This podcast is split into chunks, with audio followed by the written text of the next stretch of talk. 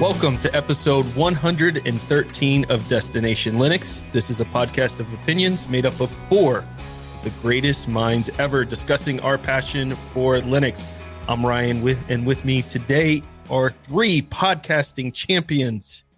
We have Noah. How are you, sir? I am excellent. That's what I Zeb, how feel are like I have to things? respond when you say champions. Feeling much better now, thank you. And Michael, how have you been, sir? Excelsior. So, Noah, you're back. We missed you last week. What have you been up to? Well, I'm up, so that's a that's a start in the right direction. No, I uh, I was at SCALE, and Uh-huh. um, Did you get enough sleep while you're at SCALE? so here's the thing, Ryan. At SCALE, I had a number of things going on. I had a number of things affecting my well-being. That so I was on a time change, so that's strike one. Uh-huh. Strike two, it was the weekend of daylight savings time. That's strike two. Strike three, as you might imagine, I'd not really slept at all the past couple of nights because SCALE. That's strike three. And then strike four was I learned something interesting about technology. Uh, I learned that uh, unlike the, and everybody tells me this is different with iPhone, so I apologize. You probably have not experienced this if you have an iPhone, but on Android anyway, if you don't plug your phone in to charge and the battery goes to 0% and the phone Uh-huh. turns off, then the alarms don't fire. Yeah. Yeah. And, and so when you are dealing with 48 hours of sleep deprivation leading up to that, you don't plug your phone in, uh, then you oversleep. We don't then, have that problem on Apple. You want to know why? Right. yeah, Uh, you get a dongle. I'm sure you're gonna and then tell you me. have a giant battery right. to connect to the Yes, dongle, dongle, and it right. just swings around. Of course. And make sure you have plenty of, Of space. course. Yeah, but hang on a minute. If the iPhone runs out of battery, it runs out of battery. It can't no, ring. no, it's still the alarm. Apparently, I'm told that the iPhone Zeb still goes off. Okay, What does it have a two percent buffer that it only uses? listen, for Robert, alarm. the iPhone, the iPhone does not is not subject to these artificial limitations that these goofy, silly Android phones are subject to. Okay, Yeah, like physics. Psh, Finally, you guys are learning. So you're telling me then that if my wife sets an alarm but she turns her iPhone off, the alarm will still go. Of Yes. course, because it's an But iPhone. here's here's what you have to understand. You have to understand that iPhone people, they're not fanatics. They're not fanboys. Mm. Okay. No. That's nothing at all. But Really? batteries don't die in them. Yeah. mhm. Oh. Yeah, you wouldn't have had that problem uh, if you had an iPhone. So when when you getting your new iPhone? No. Yeah, it's uh, on order. It's uh, I, I I went ahead and bought it from the Apple Store for seventeen hundred dollars ninety nine cents plus Well, my first got it on firstborn. sale. that's a deal. Yeah, right. Yeah, exactly. So, uh, so they're gonna go ahead and ship that to me, and then uh, I spent another seven hundred dollars on cases and accessories. So, uh, it should be a good time. I mean, I won't eat for the next three months, but hey, at least I have a stupid glowing iPhone. Hey, you know the problem though with that seven hundred dollars is there's no way you got dongles with that, so you're gonna have No, to spend no, some and it was it was the all the cheap knockoff uh, knockoff accessories too. You know, the real stuff with the half-eaten apple. Those were a little bit more, but I couldn't afford that. So. Well, awesome. Well, I'm glad you're finally seeing the light. We'll be Yeah, coming to iPhone. Zeb, how has your week been, sir? You were sick last week. Everybody was asking in the comments how you were doing. So, how are you feeling this week? Well, I spent the I spent that week getting better, so I am much much better. Thank you very much indeed. Um, so much better, in fact, that I was able to go to the Ubuntu podcast meeting yesterday uh, in Reading, and I met up with uh, Popey and um, Wimpress. Oh, we don't name him on this show. Oh, of course, yeah, sorry. So I met up with Popey and he who should never be RTFM'd.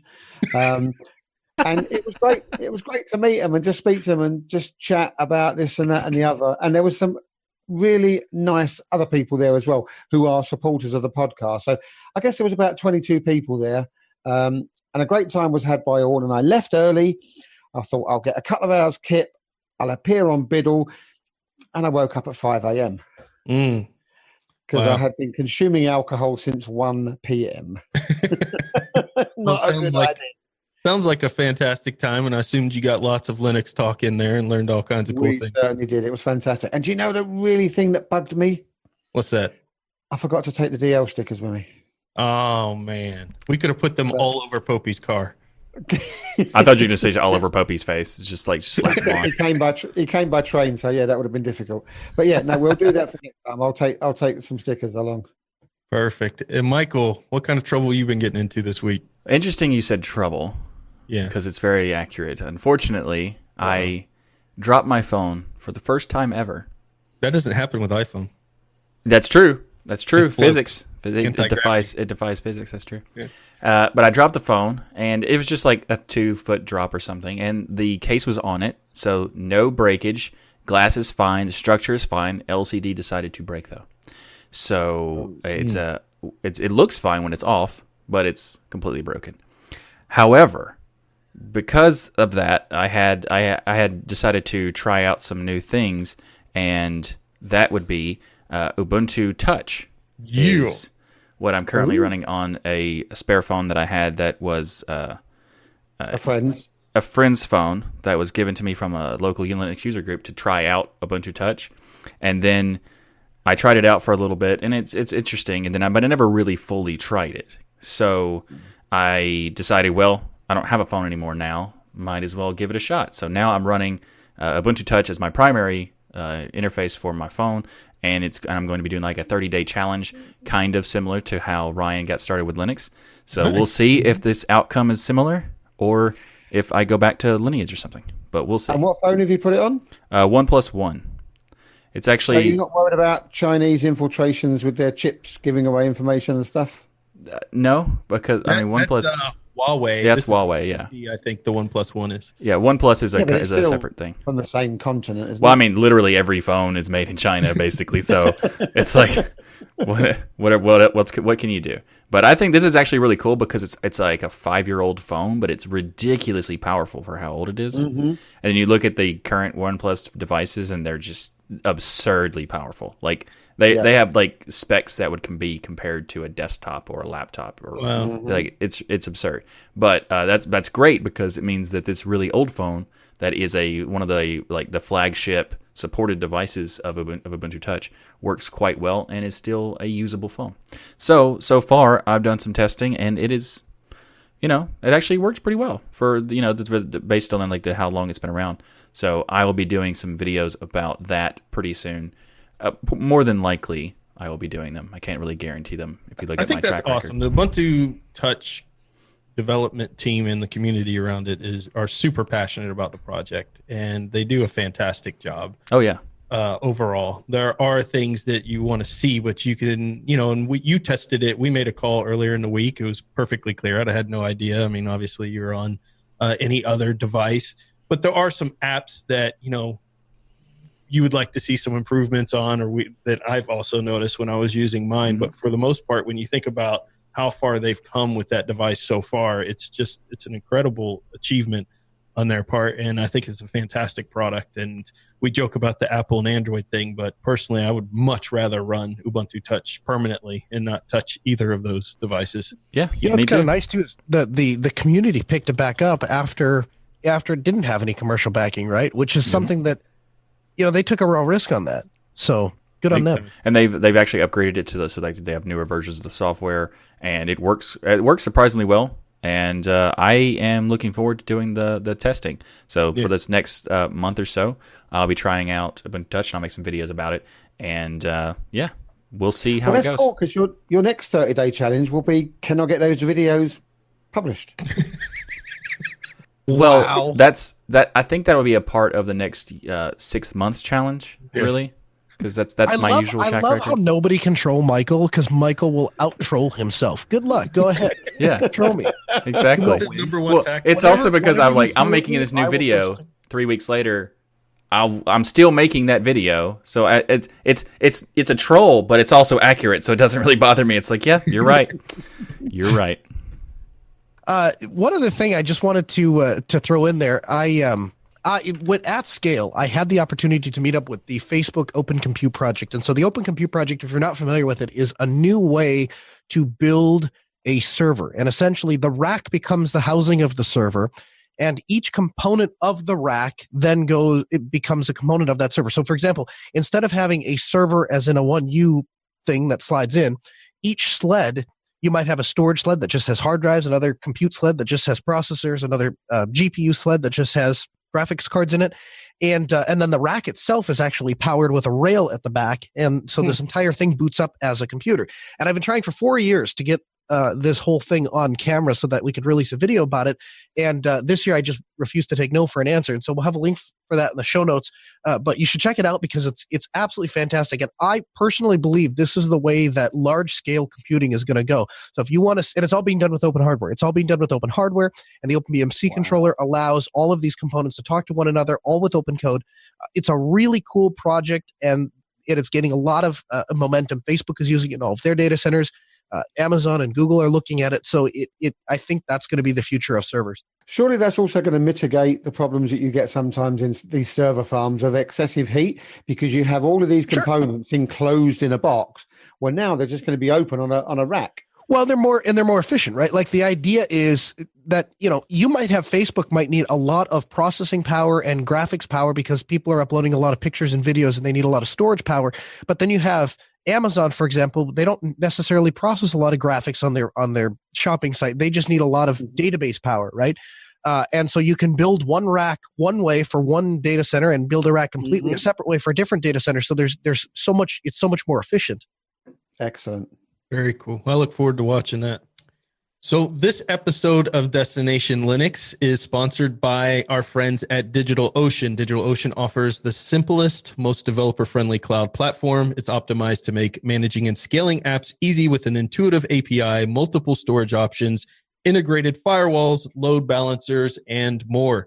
You can get all this plus access to the world class customer support for as low as $5 per, per month or you can use their flexible pricing structure for as low as 0.7 cent per hour, and that's darn near free.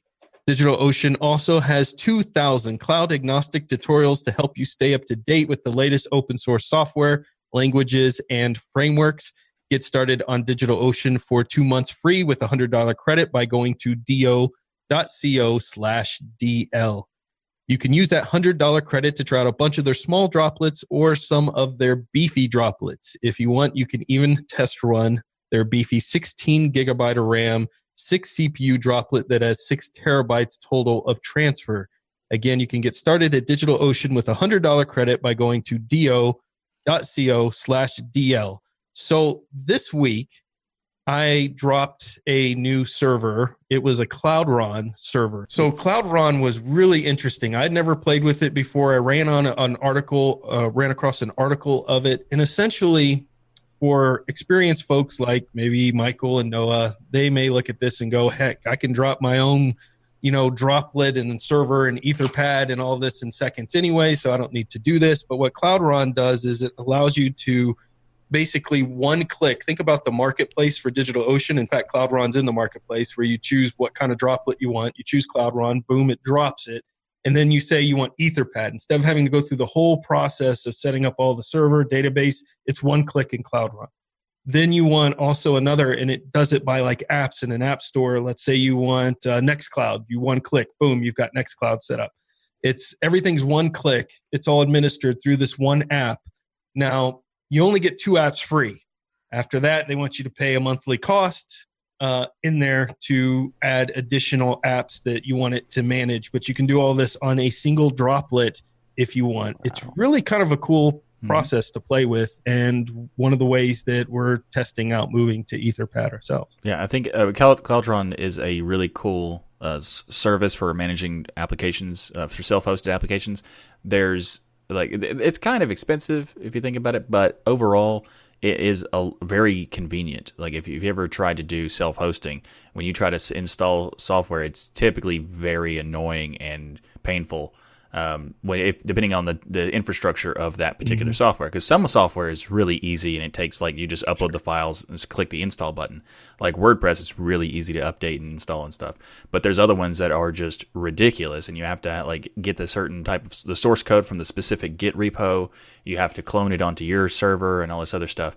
And Cloudron makes it a lot easier. You just click a button, says okay, install. When there's a new version, just click okay, update and it makes it so much easier. And that's really cool. Uh, I wish it was a little bit less expensive, but overall, it's still a good software. And uh, if you were looking to do self hosted in an easier way, it's pretty good. Yep. Can somebody explain to me, and I think probably Noah, because you've just talked about these Facebook servers and all the rest of it, what exactly do the load balancers do, and why would they be important to a given type of, of business sort of thing? So let's say you go and make a request to a website, you want to go to google.com and everybody is going to go to google.com. And so there's an IP address associated with google.com. Eventually, that web server gets full, right? And so we Mhm. put up a second web server. But we need everybody to go to google.com and then we need google.com to decide to hand traffic off to one computer or another computer or in the case of google.com thousands of computers because you have to be able to simultaneously serve requests so load balancer essentially what it does is it balances the traffic load across a, a data set now uh, and Right. and yeah so that that's essentially what it does Nice. Nice. Thank you. All right. So before we get into our email, we want to give a special thanks to everyone who has supported the GoFundMe page to bring Zeb to America. You have raised $1,426 of the $2,000 goal. That is incredible. The page is still up if you want to help Zeb and the rest of the crew all together at South. Get Zeb and the rest of the crew all together at Southeast Linux Fest this year. We are going to have such an awesome time. I am so excited to be able to hang out with Zeb and Michael and Noah all in one place. And we really hope you all will be able to. And we've I've actually gotten messages. A lot of people who've never been to SELF before. I think this has inspired them to go. I mean, this would be a great time if you've never gone to SELF and you get to hang out with the Destination Linux crew. And if you've mm-hmm. never been before, basically around lunchtime, make your way around Noah's table because he'll have a booth set up. And then you'll see a line of, I don't know, 50, 60 people asking Noah where he's going to lunch and then following him to whatever lunch place there is. And you can eat with the crew too. But it's an absolute blast. And if any Everybody- restaurants are interested in getting sponsorships, so we can actually push these crowds to your thing, let us give us, give us, give us a comment. Uh, comments at destinationlinux.org. it's it's like there's conversations around lunchtime in little groups. Anybody know where Noah's going? Where's Noah going? Where's Noah going? Where's Noah going? Then we find out the place and they all head there. One one one time, Noah, you should just head to a different restaurant and see everybody freak out. no i couldn't i couldn't do that i couldn't i couldn't upset all my fans ryan i couldn't Yeah. upset all my fans i have to deliver you know Yeah. Well, no, but it, it's just a ton of fun. Yeah. And one of the things that I hope to be able to do this year as well is start streaming some oh, look at videos you. Oh, oh, nice. on my phone.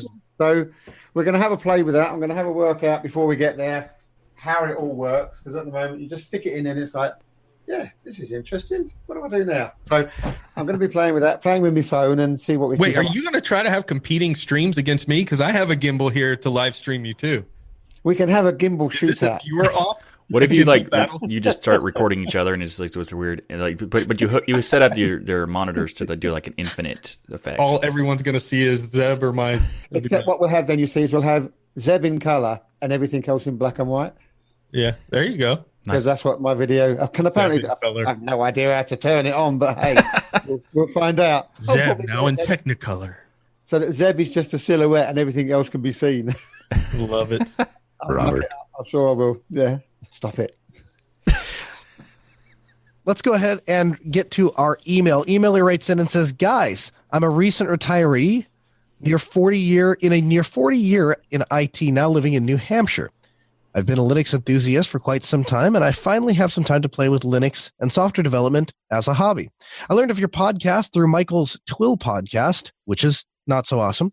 And no, I'm just kidding. It's awesome. Said it's amazing. It's the best Yeah, podcast ever. That's not what he did. said either. was- But he said Yeah, it was awesome, and he said. said he actually listened to that one before this one, and have become a huge fan of Destination Linux. As a retiree, I'm working within a budget, but I already have my Linux is Everywhere T-shirt and have contributed to getting Zeb to SELF. Nice. I've ordered a Destination Linux coffee mug. Fellow listeners, take notice. You can help out too. I hope my small contributions help keep you guys going. They do, especially the coffee. I love the show and look forward to it every single week. You have an awesome crew, and the various personalities of your team work great together and resonate deeply with me. Long ago, I fancied myself a technically brilliant as Michael. Spending, did you write this, Michael? I did not write this. There's a lot of, I did a lot, not. lot of really Sending notes in about himself. this guy, this guy must be new. He doesn't know that we don't talk about Michael in a positive manner like this. I fancied myself as technically brilliant as Michael. Spent a great deal of my career as an IT product program manager, perhaps like Noah, and managed one of my close friends as an IT project managers who could be a doppelganger of Ryan. And as you might expect, Ryan to claim after sending a link to one of your podcasts to my friends, he said, "Oh, I'm smarter than that guy." No, you're not, buddy. He's a he's That's a big not- Alabama football fan. Not sure about Ryan, but maybe they share a thing. Don't know. Is that Well- that thing where you take a bat and you hit one of the small balls and you get a field goal? Uh, I think this is that's the one where you kick the ball and it like flies through the air, and then somebody tries to block the ball from getting into the uh, basket. And Oh. the receiver. Oh, soccer. Roll Tide. While my career, I had while in my while during my career, I had a diverse and brilliant team of software engineers and project managers like Michael, Noah, and yes, even Ryan that made me successful. I am sure my team viewed me as more of a Zeb, and and Zeb as I was the one who ran the show. You should consider that a compliment. Zeb, I love your sense of humor and contributions to the show. Together, you make a great team. I really hope I get to hook up with you all at SELF. Anyway, each week during your podcast, I feel like I'm joining a team meeting at work while learning about the latest and greatest new hardware and software in the Linux space. You truly make my week and have helped me ease into retirement. Keep up the work and thank you. All the best, Michael Tunnell. Or I'm sorry, uh, Brandon. I don't it literally says that. Oops, I- sorry, Brandon. I don't I don't believe that Brandon wrote that. I believe that Michael is pretending to be Yeah. a man named Brandon.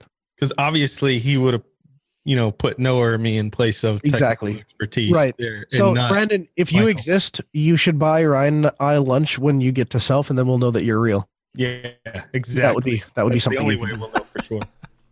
I like how he says in here there's a doppelganger of me, and he watched one of the podcasts and said I'm smarter than that guy. No, no, you're not. Keep trying, buddy. But thank you, Brandon, for your message. Very awesome um, that you get to retire and you get to retire and still utilize and love Linux at the same time. So very cool stuff. And Zeb, we want to hear from our listeners, don't we? We certainly do because it's it's emails like this that that, that make the show because we're never going to know what we're going to receive, and it, it's quite difficult for us because we we seem to be getting more and more of these, which is great. So keep sending them in because we want to know what your burning question is, what your feedback is, how you got into Linux, how you use Linux, why you think Linux is the best OS out there. So send your comments in to comments at destinationlinux.org. So, real quick, we want to play a fun game again because Noah, you were out, and so we had the opportunity to ask our fans where was Noah this week, and we got a lot of responses this week. Uh, the first one says Noah changed his name to Neo and is fighting against the machines in the Matrix. Destination Linux Reloaded, love it. Noah has joined Noah and the Whale as a lead guitar singer, replacing Charlie Fink. He will perform live on Destination Linux. That I would love to see. I bet you have a beautiful singing voice. I have guitars right behind me. Nice. Go grab one. We could do this. Noah forgot his username and password and has locked himself out, uh, which actually has happened before. So not the username and password, but he's locked Yeah, himself, locked himself out of out of studio. building before. Dang it, Bitwarden. and then a Zamboni tractor pull finalist. That one, that sounds awesome. I mean, based on the fact that he did some like the shooting and the curling thing, it, it could happen. Right. Exactly. You'll have to. What, what is a Zamboni tractor? oh, that's that big thing that on if you ever went to uh, watch ice hockey, it's the it's Thing the big thing smooths that- the ice. Yeah. Ah, right. Yeah. Gotcha. Gotcha. Yeah. It's like a major event in ice hockey games. At Hmm. least that was the most exciting part for me. Because I always thought that was just a thing that scraped the blood off the ice because the guys just kept having punch ups up against the fence and that. Wow. Yeah. Hockey Wow. sticks flying around. Sometimes probably it does. All right, so this week we're going to try something different. One of the things is we've changed up hosts on this show uh, throughout the years, and I thought it would be great to do a little bit of a mini interview on each of the hosts, just one a week, to kind of learn a little bit more about each of the hosts on the show. Because not everybody is as familiar as we would like, based on some of the emails we get, for instance, talking about Alabama fans knowing that I don't like football or sports at all. So these are the things you could learn about us as we go through some of these mini interviews. And first up is Michael, because everybody loves Michael. Okay. So, Michael, I'm going to I ask. also question that. I'm going to ask the first question here, and uh, we want to know how you got started in Linux. So, how did you get started initially? Uh, well, the first it's it's actually a long time ago. Uh, there was this network, this TV network called uh, ZDTV, and it became Tech TV later. But Hmm. ZDTV had a show called The Screensavers, and it had uh, it was hosted by Leo Laporte, and they had an interview with Linus Torvalds in like 1998. Talking about like what Linux was and introducing it to people.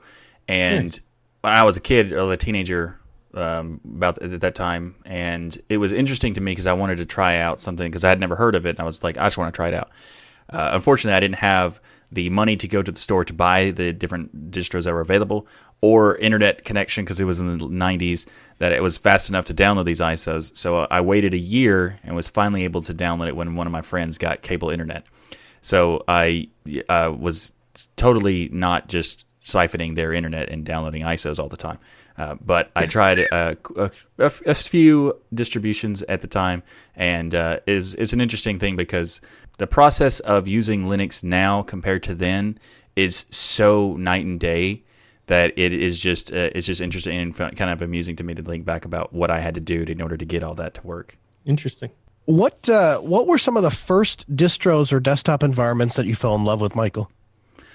Uh, well, the funny thing is, is that when I first started using Linux, these distros and DEs weren't any that that special, and in fact, um, the DEs that I didn't really really like a DE until like ten years later, and um, but it, the first distros I started using were uh, Debian, uh, Red Hat, and Mandrake, and uh, I basically just kind of kind of navigated towards Debian for the like the, the majority of the time. But for the like the first few years, um, it wasn't really that convenient to use Linux and in various different reasons. And you know, so like when I started so early, it was um, it was like mostly command line stuff, mostly uh, like getting interfaces that were just brand new. Like for example, um, XFCE was around for a couple years, but it really didn't have like what it was now until like 99 so when i started hmm. using linux xfce uh, gnome and kde 1 were both around released around the same time in like early 20, uh, 1999 and i started using linux in like late 1999 so it was a very new experience to try to you know everything I was trying was brand new. So, but I, I, I gravitated towards KDE in the beginning because it was the one that was around the longest, which was only like six months more than the other ones. Uh, but it so was even back then. KDE. No, no, because oh. it was. Uh, I I was I'm a, I'm a fan of KDE now, but back then I used it because it was just around the longest, and all three of them were uh, not the best experiences at all. Uh, they were uh, weird in various different ways and it wasn't until probably 2010 when I actually was like, "This looks good. I like this now." Um, well, that was for GNOME, by the way. So GNOME 2 was that kind of experience, but up to that, it was just everything looked terrible, and uh, the dark just, ages of Linux. Yeah, you just had to get used to stuff, but that's about it. Yeah. So the next question is a, is is a bit anomalous to me because it says here, "What was it about Linux that made you stick with it?" But hang on, you haven't stuck with it because you jailbroke. That's not oh, true. Let's, nice. let's let's end that rumor I here. Let's end the rumor here. There's a, they like to say that I dual boot because I have a virtual machine that has Windows in it. That is not dual booting. We've we had a conversation in multiple episodes ago, and everybody commented with like, "No, it's not dual booting." Everybody so being Michael and Every, That's right, and th- that guy also dual boots. No. Anyway, um, so when I first started using Linux, I didn't really stick with it that much. I mean, I kind of did, but uh, it was more of a I stuck with it in the sense of like coming back to it often because when the first couple years of Linux when I started using it, it was uh, not really ready. And to be fair, in the '90s, uh, not it, Windows was barely ready to be used. So when I got I started using it more often, I essentially did it where I um, I dual booted eventually, but I was like every once in a while I'd have like a spare computer that I would try things out on, try new versions of Linux, try different distros and etc. And they all had some kind of issues that would require like force me to go back to Windows for a while. But it was um this interesting thing is that it was until 2005 when I started using Linux more prominently and then I started doing dual booting. And that was because of Ubuntu coming out. You and just admitted to it. What? Dual booting. Yeah, 15 years ago. Continue. sure. um, so when I did, when I when I was dual booting at the time, when it was because um, Ubuntu had come out, and for what was kind of interesting because I used Debian for a while, and it was uh, every every distro, even Mandrake at the time, was kind of painful to use. But Mandrake's probably the most useful at the time, uh, or user friendly at the time. But it still was, you know. But when Ubuntu start announced in 2004, I was like, yeah, sure, you're gonna make it easy to use, and they had the tagline of Linux for human beings. It's like, okay, sure. And then I ignored it for about a year, and I came back and tried it out, and it was so much different, like so much easier to use Linux with Ubuntu. Uh, it still was a, a couple years before they kind of like got their like the the full polished out, but it was still much easier to use, and it was it was so it was so good that I started doing the the dual booting, and it was like a couple years after that I did uh, transitioning to a primary and then exclusive. Um, but that as far as like what made me stick with it, I have no idea. In the beginning, you could just say it was like super painful. So masochism. I don't. I, I've heard that often back then Yeah. uh, from using Linux. But it was also, So- I guess, the philosophy of wanting to have an open system and not wanting to worry about viruses and all that stuff too, kind of a part of it. But I mean, really, I it's been so long, I don't really have a reason why I said I'll just keep using this. Right. So, what are some of the favorite tools you use in Linux most often? I get this is one of the top questions I get asked. What tools do you use? Now, everybody has a different workflow, and we'll get into some of your work here a little bit later. But most people know you do web design and, and web development. Mhm. So, it what? But what are some of your favorite tools that you use most often in Linux? Well, I mean, there's there's a ton of stuff. Uh, I think the most fundamental piece uh, is my Plasma workflow uh, because I can customize it to however however I want it to be. Uh, but there's also like different tools that I use, like Sublime Text is my editor. Um, OBS I use almost every day for some kind of reason for like do podcasting or doing some videos. Um, uh, Simple Screen Recorder is also really nice um, as far as like a, a way to doing OBS without having to do all the extra effort of getting OBS to work uh, or not to get it work the way you want. Um, there's a um, variety of different applications like you know the cross-platform stuff like Firefox and Thunderbird and all that stuff.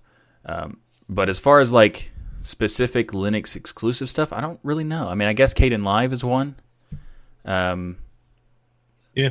Yeah, there's there's it, it's hard to say because there's so many things of software that I used over the years that I use all the time that what is there is there anything that's specific that I couldn't live without? And I guess that's uh, basically all of it really. Um, but uh, there's there's some tools like WM Control which is really useful that I use for doing the podcast for this one where I can uh, run a script and automatically move uh, the window a certain size in a certain location so I can have it like lined up where I want it to be perfectly. Um, there's tools like uh, MKV Merge where you can do automatic scripting for editing uh, the, uh, the uh, well editing video essentially. Um, like I use that all the time.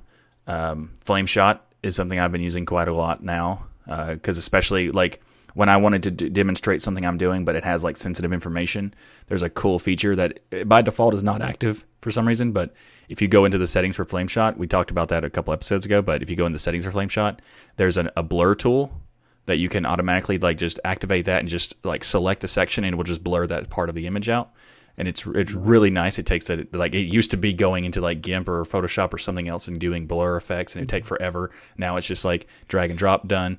It's awesome. And to explain that, that becomes super important when you're doing videos like, you know, maybe you're showing how to set up a DigitalOcean droplet. You don't Yeah. want to show your IP addresses or some of the information that may be displayed Right. there on a dashboard.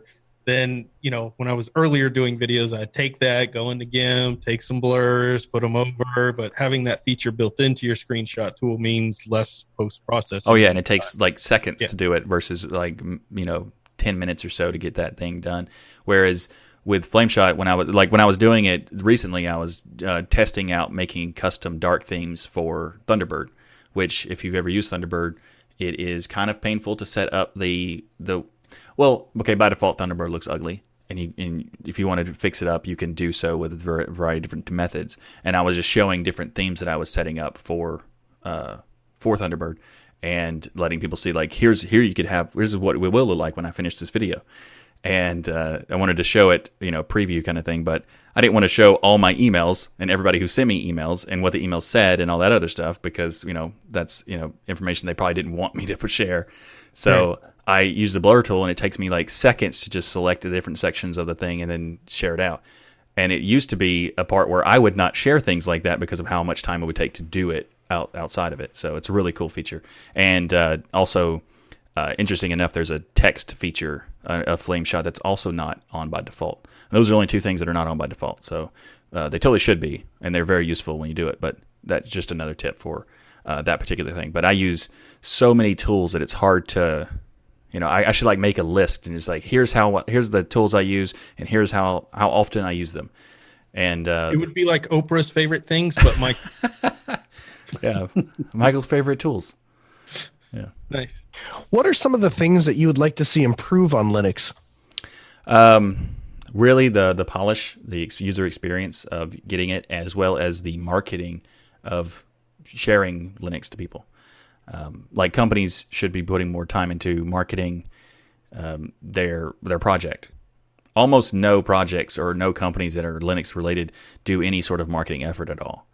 Um, Ubuntu kind of does, but not really. Um, so OpenSUSE or SUSE does with their like parody videos, but that's pretty much all they do. Uh, there's there's a lot of effort in certain cases, and then there's no effort at all and it's interesting because the marketing is as as as a marketer it's, it's kind of like the, one of the most important things you could do in order to get people to know about your product or know about your software. It could be simple things too, because we've talked about this point before, where marketing is almost a second thought in a lot of Linux projects, which mm-hmm. is a, a, big fail. So a lot of times when we're getting looking for a guest on the show, there will be something exciting comes out in the news. We'll reach out to the developers and they'll say, "Yeah, we'd love to be on the show." and it's a way to expose it to tens of thousands of people around the world to expose their um, tools or whatever software they're working on. What I find interesting in doing this show, even as much as it's grown, is there's not a ton. There's the ones you would expect, the ones who do do marketing, but there's not a ton of the smaller distro developers reaching out to us saying, "Hey, can we get on your show? I want to talk about this." Or, you know, I want to talk about my distro or something different that we're doing and that's surprising to me because we would love to have you know yeah. anybody who really has a you know something unique and you want to come on the show we would love to talk to them but it just kind of goes to show that they don't really they're they're so code minded that they really don't think and they're brilliant but they really don't think about that marketing aspect right. of getting their project out there and what that results in is you see a lot of good projects eventually just die yeah totally and also it's it's they they they look at it in the sense of I'm not getting enough users to justify continuing doing it, and then they would just stop doing it. When if they they might not be putting any effort to letting people know about it, and that kind of thing is a, is, a, is an issue that a lot of projects, or especially open source projects, are dealing with. Um, but there's a, there's so many different things that I would wish they want to change. Marketing is one, um, but the, I think the most important thing, I guess maybe it's tied with marketing, but the the other one is uh, the effort to make Linux easy to use. There's a lot of people who are doing that in the back end, making hardware easy to set up, and like AMD's putting all their effort into making it it's really easy to set up and use an AMD system. Uh, basically, you just install Linux and you're done. Like that is awesome. Um, but there's other things that we need to do to make like the interfaces and the the workflows for various different systems uh, much easier for the average user. And I know a lot of people in the uh, the ecosystem or community don't really agree with that because they want it to be a unique experience for Linux. And while I think that that's great, I think that we should also focus on the user experience for the average person who's coming to try Linux for the first time because unfortunately, they're going to have expectations, and we should at least, even if we don't succeed them, we should at least meet them and uh, mm-hmm. maybe change their mind after the fact. But rather than having putting barriers in front of them, for no reason, I think that that's uh, something we should address because there's there's some distros and some DEs that will make decisions that they prefer that they think is the best solution, but at the same time is a barrier to the user who's never tried the system before. And and, and in, in some cases, if your focus is not the, the brand new user, then you know fair enough. Uh, but if they are focused on the brand new user, they should make it as you know comfortable for them as possible. Yeah. Cool. So you're given a chance to get a brand new lot, laptop of your choice, um, and your options include Dell, System 76, Purism, or Lenovo. So what would you go with and why? So I actually was thinking about this for a couple weeks or so, um, like trying to just check out because we had that con- that that conversation about um, that laptop. There's someone asked a question in the, the comments at destinationlinux.org.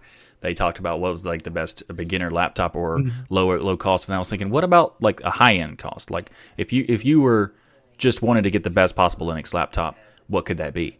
And then so I started looking around, and I I kind of thought that um, System 76 has the best offer. So, like, if you look at the ThinkPads, they're really cool and they, they they work quite well, but they are you know they don't look the best. So, and they and they have decent hardware, but um, they their price wise is very similar to System 76. Uh, Dell is really like not focused on Linux, of course. So, but so their website is the most painful thing to use if you're trying to check out for whatever you want to find and then trying to find which one has support for Linux and which one doesn't is also complicated. Uh, so, and then when you look at the hardware specs, the Dell and the System 76 are very similar, and System 76 has um, um, a little bit more up to date hardware than the Purism. So, like overall, price wise, they're all very similar. They're all like if you go for like the high end models, they're all very close to each other. But System 76 refreshes their hardware line more often, so I think that they're probably the best option as far as like Linux focused hardware. Um, so that's what I would do. Um, I'm also super cheap, so I probably wouldn't do it. But if it was given the, I was just given the, the, the laptop, I would pick that.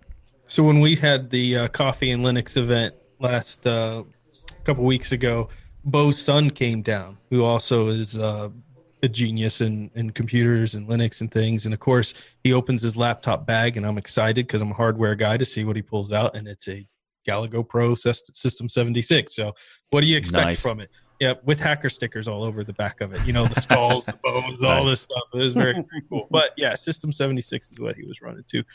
So, what are one or two things that you hope your time as a host on Destination Linux will bring to the community? I mean, that's a that's a deep question. So, um, yep. Yeah, and you got five minutes.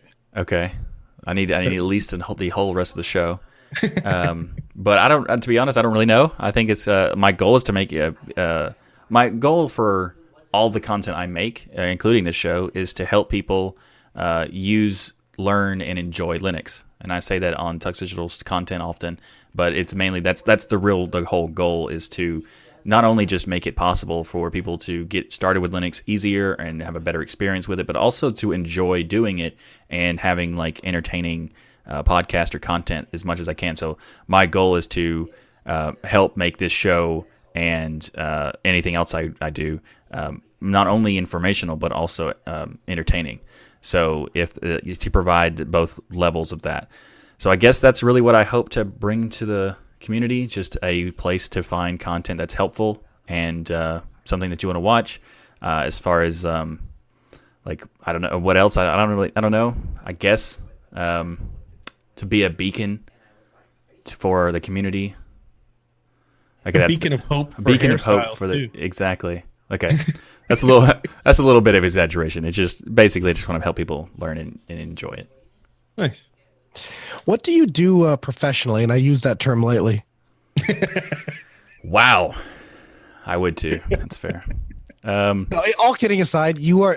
I'll, I'll let you answer the question, but uh, you know, all kidding aside, you are the best at what you do, and I say that unequivocally, both hands down. I would put. I'm serious. I'd put you against anybody on the planet with, with what you do professionally. Okay, well, I appreciate that. Uh, but to, be clear, to answer the question, I um, I'm a designer and a marketer. Uh, I also do a bunch of other things, uh, developing development stuff, uh, writing for tech blogs and stuff like that. But I'd say that my focus thing is mainly designer and marketer. I do logo design and web design and graphic design and user interface design, uh, that kind of thing. Uh, but also marketing is one of the things that I'm really uh, passionate about as well because um, it, it's one of the things that I wanted to do for the um, the community of Linux is to get people to know about it more and to focus on getting more eyeballs on the the ecosystem as as well as my content, of course. You know. So so just to just to kind of brag on Michael for a second, you uh, your work is worth thousands and thousands of dollars, right? I, and I've worked with you uh, on a professional level with uh, with with uh, with clients and stuff like that. Um, and and so you you get paid well for what you do because you deliver a really high quality product. And every time, and I do mean every single time you've ever had the opportunity to give back to the community, I've never seen you charge them for anything. And so, uh, you know, you did all of the graphic assets for for my show and uh, and obviously you do it for Destination Linux and and a, like basically any open source project that ever asks you that says hey we need some help you give away you know what tens of thousands of dollars at this point for free. I mean, Yeah, and that's just the kind of guy you are. So, I mean, that's if, it, all kidding aside, a huge thank you to to all of us who wouldn't have half the quality of the the graphic arts that we have if it wasn't for Michael Tunnell. You're absolutely welcome. And and I never thought about it, but yeah, I mean, I do provide a lot of uh, design software and uh, graphics support for different distros and projects and stuff. And it's just because I want to, and I'll do like testing and um, various different uh, software uh, QA stuff, just because I want to do it. And you know, Besides your professional stuff, and let's let's try and move this away from Linux, if there is such a thing. What Mm. else do you get up to? What other projects are you part of? Well, I mean, away from Linux. I mean, that that the weird thing is that I'm a lot of my stuff is Linux based, like, cause I'm I'm I'm super passionate about Linux and the ecosystem and the and the community and open source. So a lot of my stuff is Linux related. Um, and like ninety percent of it really. Um, Right. So because I do like the like Tux Digital and I do the podcast for This Week in Linux and I do this podcast and I do all this other stuff, but but I, I think as far as projects go, It's all Linux all the time because Linux is everywhere. It basically is all Yeah. Linux all the time. Like, uh, I, I can't even think get of that anything. question sometimes related to. We'll see a question there like, "Hey, is Michael part of any other podcast?" So that, this is one of the reasons why I wanted to do some of these mini interviews so that people kind of understood. And we'll get it even for Noah. And I'm like, how could you not know Noah has his own podcast? Uh, but this is why I want to do some of these mini interviews because I think it's important. You know, people become fans of Destination Linux, hmm but they don't necessarily know about each individual person and some of the projects that they're on because there are a lot of exciting projects that each of us are a part of. So you have this week in Linux to be clear, which is a podcast people can download. Yep, it's a have- news podcast actually, and it's interesting because the previous time where I explained it on this show, I explained it wrong. So I wanted to just explain it properly. It- Okay. it's a news was that, podcast. was that on was that on this show that you explained it wrong? Was it, was it on my show? uh, technically, I explained it wrong on this show, and then you used what Oh, I said I the next week and explained it wrong on your show. So Right. Uh, right. Exactly. Okay. So it was it was my fault, but but yeah, it was uh, anyway. So the the show is a, a podcast, a news podcast for Linux. What's happened related in the in Linux world, and it is talking about not just what's happening, but also I cover a wide variety of type topics where it's like distro news, uh, app news, but I also try to find uh, obscure things that are Linux related that are happening recently that you might not be aware of. So I scour through like hundreds and hundreds of different topics for news related and narrow it down to anywhere between like 15 to 20 or so. And I cover the wh- what's happened, wh- uh, why it's happened, why you should, why it's interesting, why you should care, and uh, why I put it on the show. So it's like a, and it's not just like a news headline thing. It's like the headlines and then a lot of in-depth research on those particular headlines. Nice. So one of the cool things about your show too is you do the YouTube live. So if you want to watch it be recorded, you Yeah. could just join in. And generally, you record on Saturdays, but you probably want to join Michael's Telegram group because it can change sometimes. Yeah, you could, Um, you could, uh, Shocking, I know, but like like this this week exactly this week I didn't do it on Saturday and yeah, but you can join and, and watch it be recorded live and also interact with him in between, which is a really cool option. Not um, everybody can financially, you know, pay to watch live shows and things like that, and you offer it completely free and for your channel that people can go out there and watch it get recorded. So if you're interested in how that works, you get to kind of see that live, which is pretty You cool. get to see all the mistakes I do, which are many. So besides that, what are some contributions you've made to the Linux community outside of the podcast podcast that you do? Well, I've done um, like the variety of different types of, of contributions, whether it's documentation, whether it's code or graphics or uh, bug reports or just testing. Um, I've contributed to a variety of different projects, not only just uh, uh, distros like uh, Ubuntu Mate, Antergos, uh, Linux Mint, um, Lubuntu, Kubuntu, KDE Neon. Uh, let's see. some other uh, Arch Linux specific, like not just Antergos, but also Arch itself. You. Um, uh, Mageia, Debian, uh, Slackware a little bit, and some other things that you know every here and there uh, as far as distros go. But also some applications I've helped with with OBS, um, Con- Konversation, Kdenlive. Um, anything that I use, I try to do as much as contributions that I can to help benefit not only like bug reports, but also if I see a problem that I could help fix, or you know suggest a better way of doing something, I'll submit it to it. Uh, like recently, I submitted some better, uh, my opinion, some suggestions to Kubuntu to have better shortcut layouts by default. Uh, that could be improved, like because there's a lot of cool features that Plasma has that no distro actually has by default and access to use them. So you might not even know that they exist. So I provided some suggestions to how to set up those as a default to have them in like the, a future release to have those available by default, so people could like you know discover them and experience them. Um, you know, there's a variety of different things. Uh, uh, you, also some applications like uGet, where I'm the project manager for it, and I've been working on that one for like over a year, over a decade. I mean, and um, so that one is like probably the I think it was the first project that I joined, and the only, it's the one I've been around in the longest. It's a download manager application, so like there's a lot of those now, but uh, it's like the only one really at the time when I started using Linux. So I jumped in and started working on it. Um, so there's a variety of different things. Um, I think it. If I, I really can't count them all or tell you all of them because there's so many of them that I don't remember them all. Um, and also there's applications that if I just see something that I'm using and it's like, hey, I could fix this, or here's a problem, I'll contact the developer or su- submit some patches and a variety of things. And like now I'm doing Ubuntu Touch testing.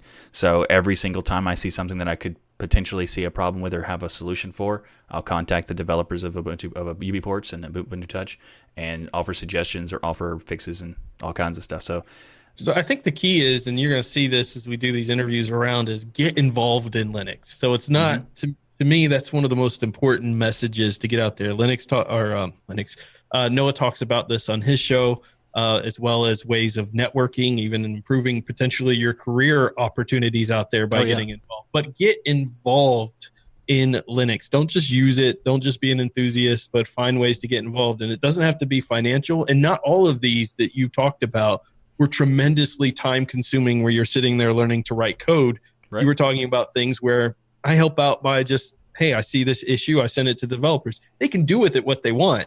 They may like it, they may not, but Yeah. at least you took the time, five minutes, 10 minutes to say, here's what I'm seeing, here's the steps I take to recreate it, here's some screenshots of the issue, and send it on. Yeah, sometimes I'll see a bug, and then um, it's hard to explain the bug in like a, a profile, like a like a bug report. So I'll just make a video of that bug and then send them the video.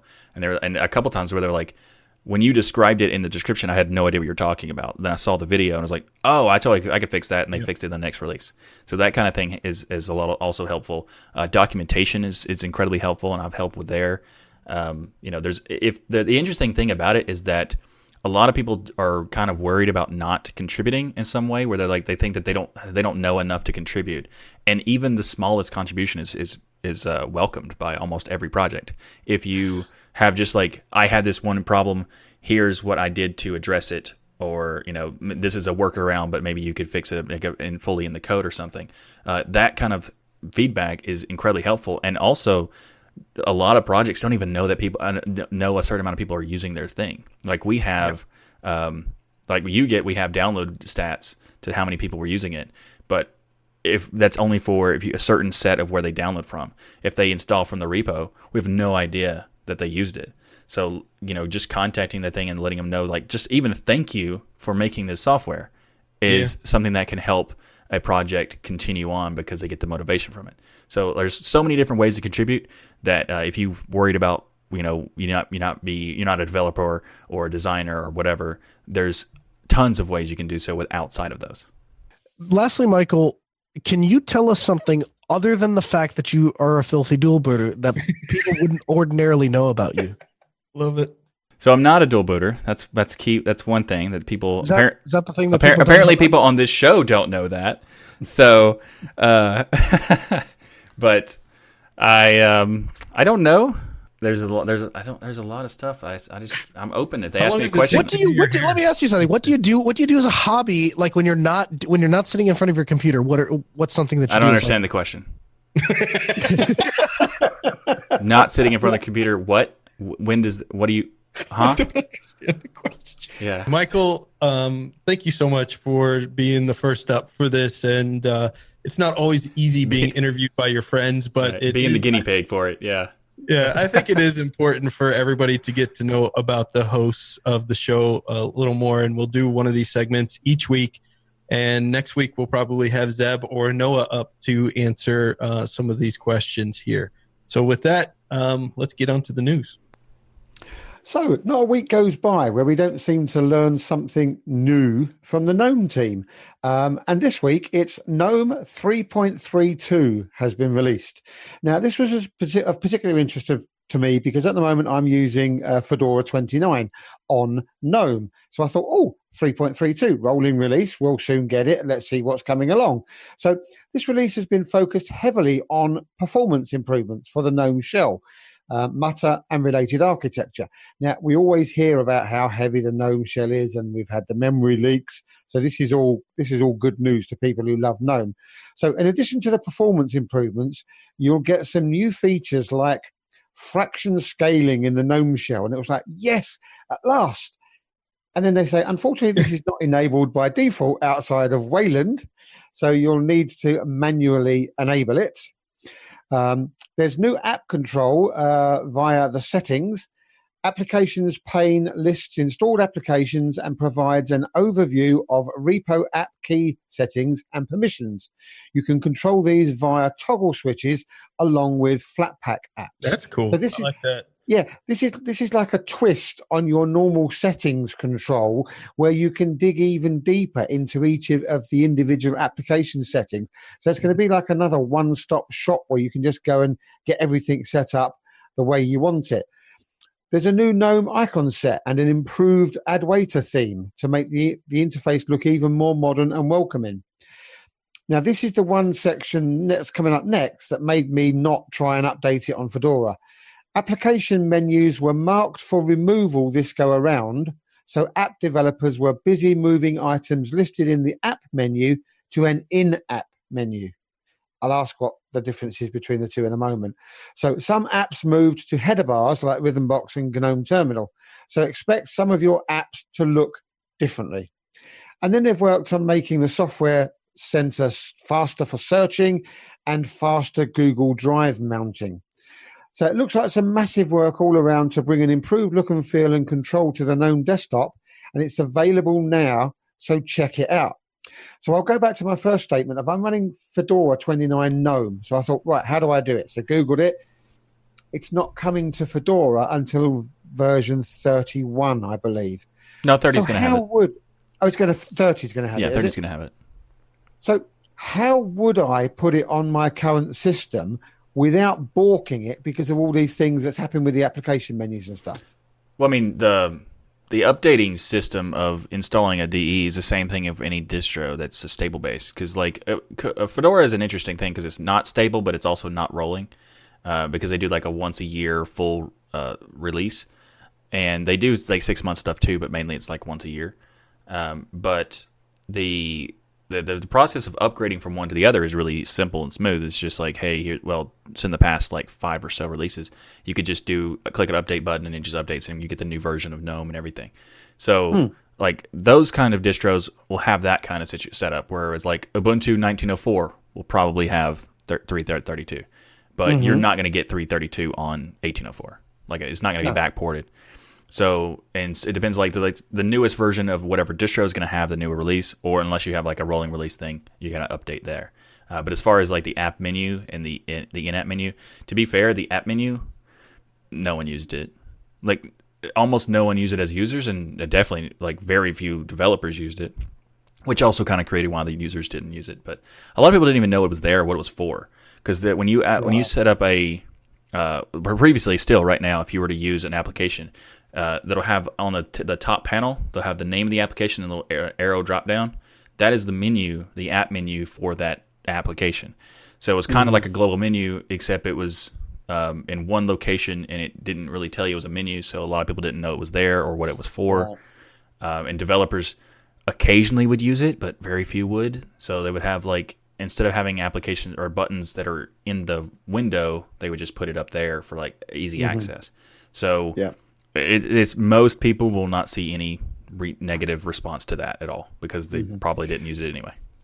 Yeah. So going back to my, my my question there, will I balk my system if I try to update it to 332 on Fedora 29? If you are trying to just install this, this packages from source or whatever, um, maybe. But if the Mhm. packages are provided by Fedora themselves and they provide you the ability to do a, like a rawhide update, more than likely it'd be fine. It depends. But as Mhm. far as like uh, the applications are not going to be, they're just going to be different appearance Mhm. and stuff. Like Yeah. you, they won't, they're not going to break anything just because they changed this one piece. Because a lot of Right. applications are not using this anyway, so there's not much of a Mhm. problem here. But it's not something that your average Joe should try and go ahead and do. Wait for the distribution to push I- it out. Well, if you're I on don't something think like no. Arch, you could do it and push it and be fine. Well, if you're on something like Arch, you wouldn't have to, right? Yeah, it would automatically just update when Right. you do the updates. So Gotcha. in the cases of like depending on what your distro is, I think that most people should not be managing the DEs like at all. They should just let their distro manage it. And Mhm. because it's how complicated the infrastructure of having how they all interconnect and everything, it's just not a good idea. And also, this is a completely side tip, but uh, if you are using a DE on a particular distro, don't install another DE on top of it because you're just going to create this huge mess of weird packages because they're going to have conflicts and stuff. Just have one DE, let the distro update it, and depending on which distro you have, you can either just keep using the same one to get updates, or just upgrade your whole system to the next release, and you'll you'll get the new DE versions and everything. nice. Thank you. So up next, there's also another uh, big release for Sway, which is the a window manager for Wayland, and they've released 1.0, which is a big milestone for their the window manager because there's a ton of work that's been put into it. Uh, This this first this release is not a first release, but this big release of 1.0 uh, brings a lot of stability and bug fixes from the previous versions. But the the thing is, it is it's actually um, a work of over 300 people that have been uh, doing over 9,000 commits and have got to the point where it's almost 100,000 lines of code. So this is a very impressive uh, amount of work that they're doing to make uh, this particular window manager work on Wayland. So if you're not familiar, Sway is a window manager for Wayland that is like using the same kind of flow and ideas of the i3 window manager. And I, the i3 developers decided that they didn't want to port it to Wayland, so um, Sway took that as an opportunity to create a method to make bring that to Wayland. So also really cool is that the um, the Sway team has uh, done a lot of work with collaboration between other window managers to get them to work on the on their on the Wayland uh, ports as well. And a lot of these things, like uh, wlroots, is a lot of work that's been done to as a collaboration to get uh, having one library that all these window managers could utilize in order to having instead of having to build their own approach. So that's very very cool. Yeah, I absolutely love the work that they're doing here. In fact, when I saw some of the amount of people that are working on this project and the amount of commits, I kind of sat there and thought, I wonder if i3 even has that many people working on it. Um, you know, this is a this is a huge undertaking, and it shows the importance of these window manager tools, how important they are to people. But it's also eventually, and I know this is a big meme at this point, but eventually we're going to move to Wayland. It's going to happen. Um, I think it will happen. And this type of having these type of options available, like an i3 alternative out there, that you know they seem to collaborate well with the i3 team because I'm pretty sure on some of the articles or on the website with i3 they'll recommend Sway in there. So there's got to be some cross collaboration in there uh, between the two. But they're also doing just a lot of cool work here with some of the features and tools that they're releasing, like the Waybar, the virtual board, the clipboard you know all of these things that you take for granted and it's almost like the conversation michael we had for the cell phone and ubuntu ports touch where there's so many things that have we take for granted now on our phone but 10 years ago didn't exist on a phone like Oh, yeah. simple things like cut and paste for instance you know Yeah. that wasn't always there uh, for people to utilize depending on the platform that you use so there there are these things you take for granted on a desktop environment that they are busy making sure exist um, that aren't you know huge to say ooh a fancy wallpaper manager. But if you don't have a way to manage wallpapers you'll miss it. So That's there true. are things like that that that do matter out there that they're doing a ton of work on. And 1.0 is a huge release for them when you think about the amount of commits and code. But they also said in here which i thought was interesting the devs themselves what they had to say about the release is 1.0 improves performance in every aspect. It offers a more faithful implementation of wayland and exists as a positive political force in the wayland ecosystem pushing for standardization cooperation among wayland projects so what they're looking at is that them committing their work here is helping to push Wayland forward to being adopted, which is what, you know, the meme is out there. It's been uh, 10 years. You'll see people even write comments. It's been out for 10 years. It's still not been adopted. It's never going to happen. Well, groups are out there doing things like this to try to push it and make it a thing. And as an AMD user, it's pretty easy for me to use Wayland. So I need to check out some Sway. Yeah, now that I'm also an AMD user, I should also try out some, some Sway or eh, some of that's Wayland based. So Noah, your choice, your turn. Uh, I am also an AMD user, and so Sway is something I'm going to check out. Oh, Zeb, sorry. We'll have to leave you out of this one. Well, that's okay because then I'm a, I'm an Dirty Nvidia Xorg user. user. I'm an Nvidia user, and being as as being as Wayland's never going to come out, it doesn't matter. So he'll just he'll just stay stuck on Xorg. well, Works for me. we'll leave you in the dust with our Wayland migration here soon. No, uh, Zeb. A new release for the Linux battery optimization tool called TLP 1.2 is out. TLP has been released after a year's worth of development. Now, TLP, if you're not familiar with it, is a program that provides battery optimization to get the most battery life you can out of your Linux machine. Now, the great thing about TLP is you can simply install it and forget about it, or you can dig in and configure it to your liking. Now, the tool detects when your laptop is running on AC or battery. It applies various settings like scaling your processor frequency, setting the disk APM spin down timeout, setting Wi Fi to power saving mode, enabling or disabling integrated radio devices, and more. TLP 1.2 features the following enhancements support for NVMe drives, manual mode to keep TLP AC battery settings until reboot or until the user runs TLP start. Intel GPU frequency limits. You can now set the Intel GPU minimum and maximum boost frequency depending on your laptop running on AC or battery. And TLP RDW. That's a new command to disable RDW actions temporarily until reboot. USB blacklist for the wireless WAN card, disabled by default. USB exclude scanners, managed by libsane and auto suspend. And keep ASPM default to allow the laptop to enter a deeper sleep state when on AC with the default TLP configuration. Now, let me ask you guys something. I uh, most of this makes perfect sense to me, but I am not familiar with um, RDW. What is RDW? Pass. Okay, at least I wasn't the only one. No, So- you're not the only one there. Okay, so it does RDW. If anybody knows, then uh, then go ahead and write it. But the, the, the the bottom line is one of the things that we see when we watch Linux laptops compare being compared to Windows uh, computers or Mac, and not so much, I guess, on the Windows side, but certainly on the Mac side, is people say a battery life, battery life, battery life, battery life. Oh, the MacBook is so great because it's a gigantic battery that a computer just hangs off the end, and so you get 95 hours, and even when the computer dies, you can still it's still useful because it's still a pretty thing that you can, you know, that's the kind of ridiculous things that the the, the Mac users get off on. And um, as a Linux user, what I found is on my ThinkPad, for example, this this uh, X270, I I never charge the thing. I mean, I plug it in in the morning, I let it or at night, I let it charge up, and then I use the thing without having it plugged in all day because it's so fantastic. Uh, and so applications like TLP allow me to milk every last bit of power out of the battery, and so I've got actually two batteries in this unit, and it goes a lot further. Um, and so it's interesting that there are people that are working on these projects and making sure to to to kind of tweak all of this stuff, and so we can get better and better battery life performance. Yeah, there's actually I have a laptop that has uh, terrible battery performance. So using TLP makes it a lot easier, and I can exp- I can do it at least like 30, 40 percent better uh, battery life just That's by been doing my these experience things. too. Yeah, and it's really cool. I mean, I love the fact that you can go in and configure it to Mhm. um, like specific things, or you could just let it do its like defaults because the defaults are really nice too. Because if you like me and you're just lazy and you just set the defaults, that's fine. But uh, I, I, I like how you could just say, you know, you could just set it and forget it. Yep. Mhm. So, a quick question I just thought of as well. I mean, I tend to run all my laptops at optimum power because I'm never that far away from um, a power supply. But am I right in still thinking that the batteries within laptops nowadays are still limited to the number of power cycles they can go through?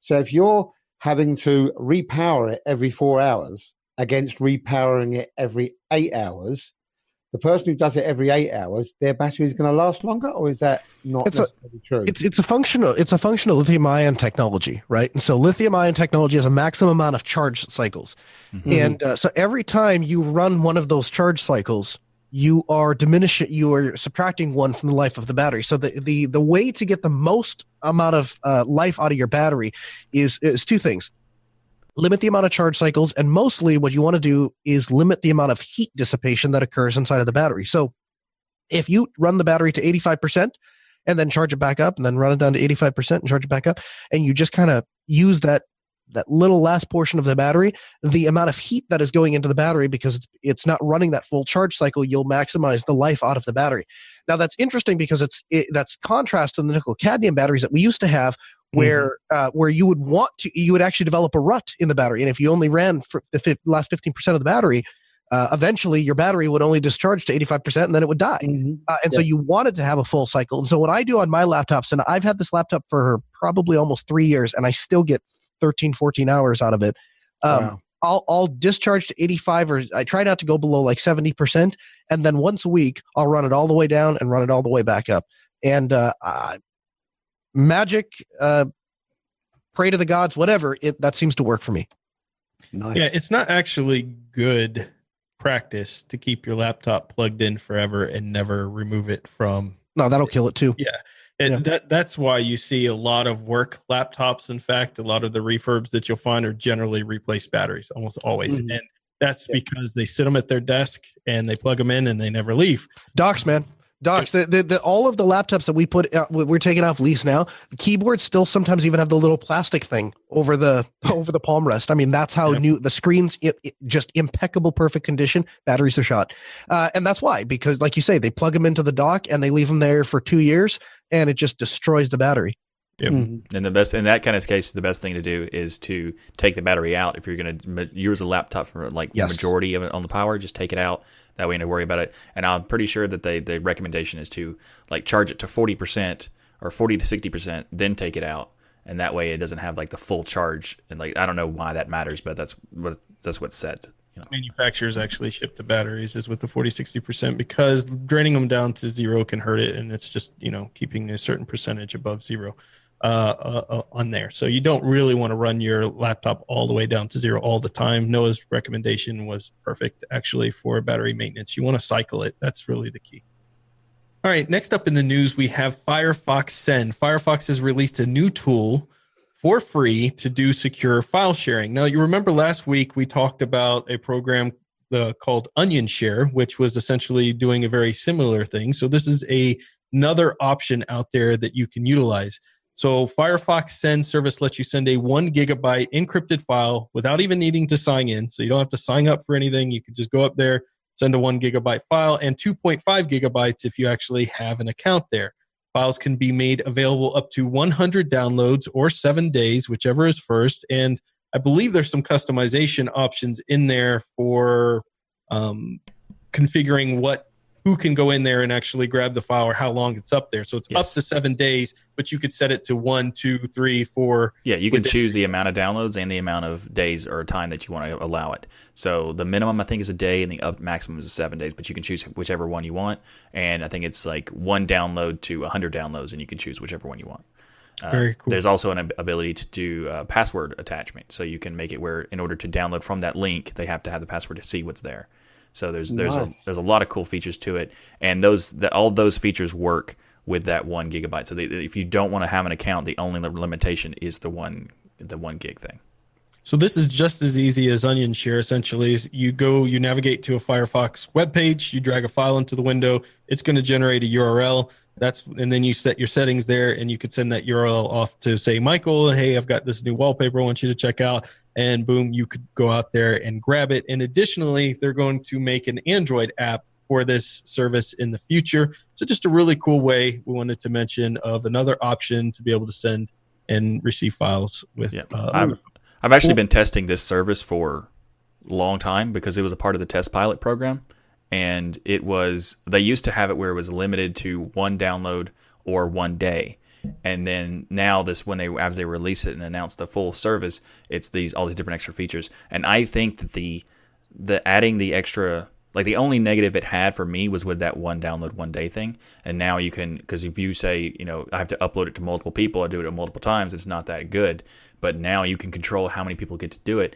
I think this is a fantastic service, and I think it'll be a lot of very useful to a lot of people, especially considering you don't need to have a special browser to do it or anything. I would really like to see integration not only with the browser but also maybe with Thunderbird.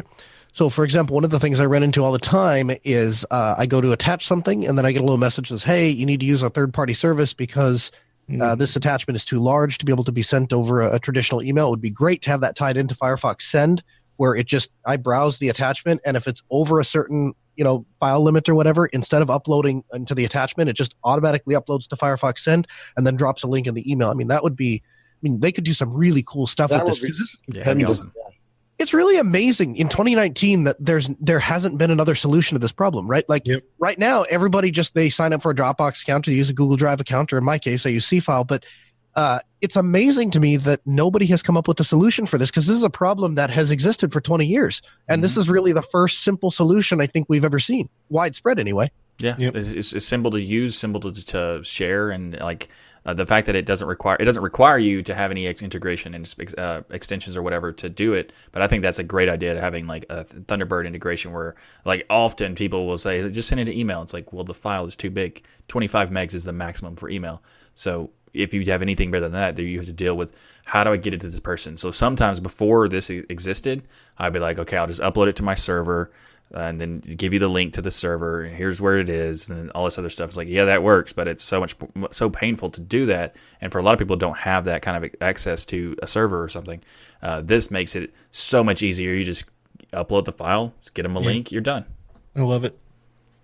kind of going along on the same uh, on the same idea of open source and contribution and the problems that come along with that. There was an interesting post on Reddit this week, and the title of the post was "I think I've made a mistake getting into open source." And essentially, it was a guy who created two projects that have that have become incredibly popular, and he submitted this. Uh, onto Reddit, and it kind of blew up. And he kind of looked over, and there's people submitting bug reports, and there's people submitting feature requests, and there's people all over the place bragging on his project and he kind of stepped stepped back and went whoa i'm a little overwhelmed here like this is all great that you like my project but i don't have the time to to do this now ryan i know you have had kind of maybe to a lesser extent but you have had kind of a similar experience Well, I, I, yeah, it's it's interesting. I, I would I never got frustrated about it, but I did have a project specifically the installer script that I set up that got pretty popular. Talking about not nothing like this individual's project where he's got 400 stars, but it got pretty popular. A lot of people utilizing it. And one of the difficult things is when you put something out there and it's open source, people want to contribute to it. But the first way that they start contributing to it isn't necessarily giving you code and things. They're not forking it and then giving you codes. They're opening bug reports or they're saying, hey, I want this, in my case, I want this program installed. I use this program. I created the install script just as a simple way for me to remember the apps I like to use on a brand new install when I was doing a lot of distro hopping. Mhm. And I really didn't want to maintain it out of whatever I had utilized. But I started seeing, well, all these other people are interested in it, kind of got the hype train going. So I'll add all these apps that they want. But now I've got to support it every time a new version comes out and things like that, or write code uh, to be able to handle that. So what's interesting about this is I found this as a interesting article because he took everything here on himself. And i think that's almost going against what open source is. So in my case how i fixed it i found somebody who was actually contributing code with me to the project. And i said hey i'm going to add you as a maintainer because i trust you. I've seen a lot of the code that you add in and i'm going to add you in here to help with it. So I kind of left it out there. Plus, you have the ability just for people to fork it and make it whatever they want. I've written the code for what I use it for. They can go Hmm. fork it, do whatever they want with it from there if they want to add in programs and everything else. So, I guess at the end of it, this individual kind of got frustrated with something because they went to open source but didn't utilize the advantages of open source, which is you can let it go to the community if you want to. So I think it, another. it felt like an obligation to them. I think that's what he was. The problem was that he felt like he was obligated because he shared this that he's being a part of the community and therefore is obligated to continue building what people want him to do, even though he doesn't really want to use those particular features or whatever. Um, and the the important thing to note, I'd say, is that they you're not obligated to do anything in in terms of open source. Is if you're posting something as uh, giving code away, you're not obligated to do anything except you know hope you know just put it out there and see if anybody wants to use it or wants to fork it or whatever. And I think that's what the thing is. That like he thought that he had to, in order to be a participant in the open source community, he had to actually like fully embrace the the project maintainer aspect of it rather than just creating software and letting it go. I can see that. I, I'll tell you, the the natural business guy in me, where I come out with this, is I'd be if I woke up in his shoes, I would go, yeah, sure. You know what we're gonna do? This is popular enough. Let's see if I can get some people to pay for it. Let's see if I can get some people to to donate some money to a contribution. Then I take that money and I turn around, hire some developers. I just manage the thing and uh, and and grow it. But you know that admittedly that might not be for everybody. I'm a very entrepreneurial person. I'm always com- creating a new way to make a buck, right? Uh, so I look at that stuff and I'm like, ah, I'd be all over that. But that may not be for you. Maybe it's maybe you're one of those people that you just it's a hobby for you and you want it to stay a hobby. Uh, so I understand that. But yeah, I, I, agree with you. I agree with the sentiments both you, Michael, and Ryan. I, I think that he just approached this the wrong way. Uh, let the community step in and help you. And you know what I found? And this is really hard to to understand when it happens to you the community always has your best interest in heart. By and large, they always have your best interest in heart and sometimes they will be rude and and unkind in the way that they relay that information to you but it's because they want you to improve so all of these people that are submitting bug reports to i bet to a degree it felt like they were whining and complaining about something they got for free but the truth is that they were excited and passionate about a project that he started and they just want to make it better and so mm. To anybody out there that is struggling with feeling overwhelmed that's what i would tell you is try to keep in mind and not that there aren't exceptions to the rule, but the vast majority of people in the internet have your best interest at heart. Just they're very direct most of the time. Oftentimes they use coarse language and they're going to tell you how it is, but it's it's with the best of intentions most of the time. Yeah, I would have to agree that there's a lot of times where I'm doing some software on GitHub or whatever, and I'll have some bug reports that someone submits and go, well, this is like the scope of what they were requesting is so ridiculous that I couldn't physically do it myself, and therefore I point them to somewhere else. Like here's another project that's similar. This might be what you want.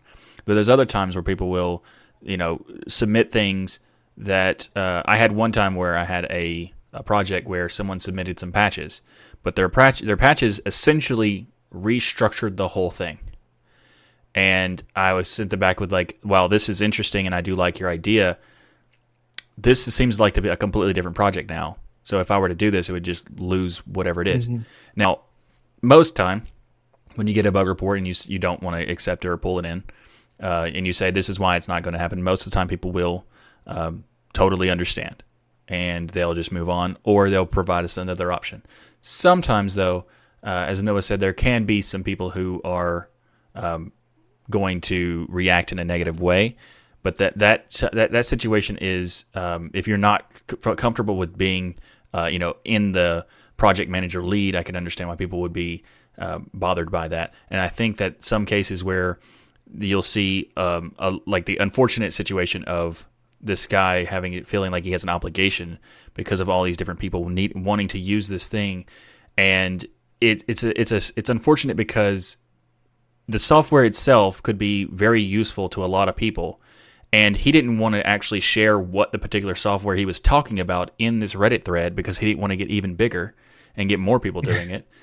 Um, so it's a, a, situation where sometimes the community is um, like kind of needs to chill out on the way it does things, and it kind of brings it to the point where you know you have the situation where you're saying it's like there, there's a lot of people who are very direct and they use coarse language and stuff, which is you know understandable in some cases, but the community needs to be more welcoming as well. And sometimes where like once this guy made this post, everybody was responding with, you know, something very nice, but we have to be in like we have to be engaged before we will respond in a, in a positive way whereas in the other other ways it's like we like a lot of people in this community will see as so, so, software that is open sourced as like they're entitled to that software Yeah. and when they when they don't get an update for a while they're like well this software is terrible because it hasn't updated in a while but like you got to think about the incentive that the developer has in order to do it. And if you contact them and say hey thank you so much for making the software i appreciate it that's all i wanted to say. That there itself removes the obligation and brings motivation and fun to it. So there, there's uh, many, many options like even if you don't have uh, code or whatever to, to put into the software just let them know that you you appreciate their work, and that itself would would might potentially make it for some developers like this not have a you know an obligation filling to it. Yeah, I agree 100%. And just to add on to what Noah said, you know, these developers out there should consider especially if you have a project like this if it's if it fits with what they're wanting to accomplish but if you're spending a lot of your free time doing this time is money and you should put at least a donation option out there and that can be a huge motivator i remember when i did the install script the first time i received a donation i was like oh no now i am obligated to actually uh, get this thing updated again. But it, it is a motivator but it was a good motivator right? Because people are actually spending their hard-earned money to help make the project go forward. That was huge to me. It was the first time i'd ever put an open source project out there and then somebody giving me money for it i just felt like i'm not worthy for that at all. But okay and you know i added to it to the point where i needed it. And then when i no longer wanted it i helped the community kind of came in and i helped maintaining it out there now. So i just think that you know there's a lot of options out there and i don't want people to be discouraged in putting their code out there. Um, even if Yeah. it's something where you're like oh i just took this from a different bunch of different places on forums and put it together in one area.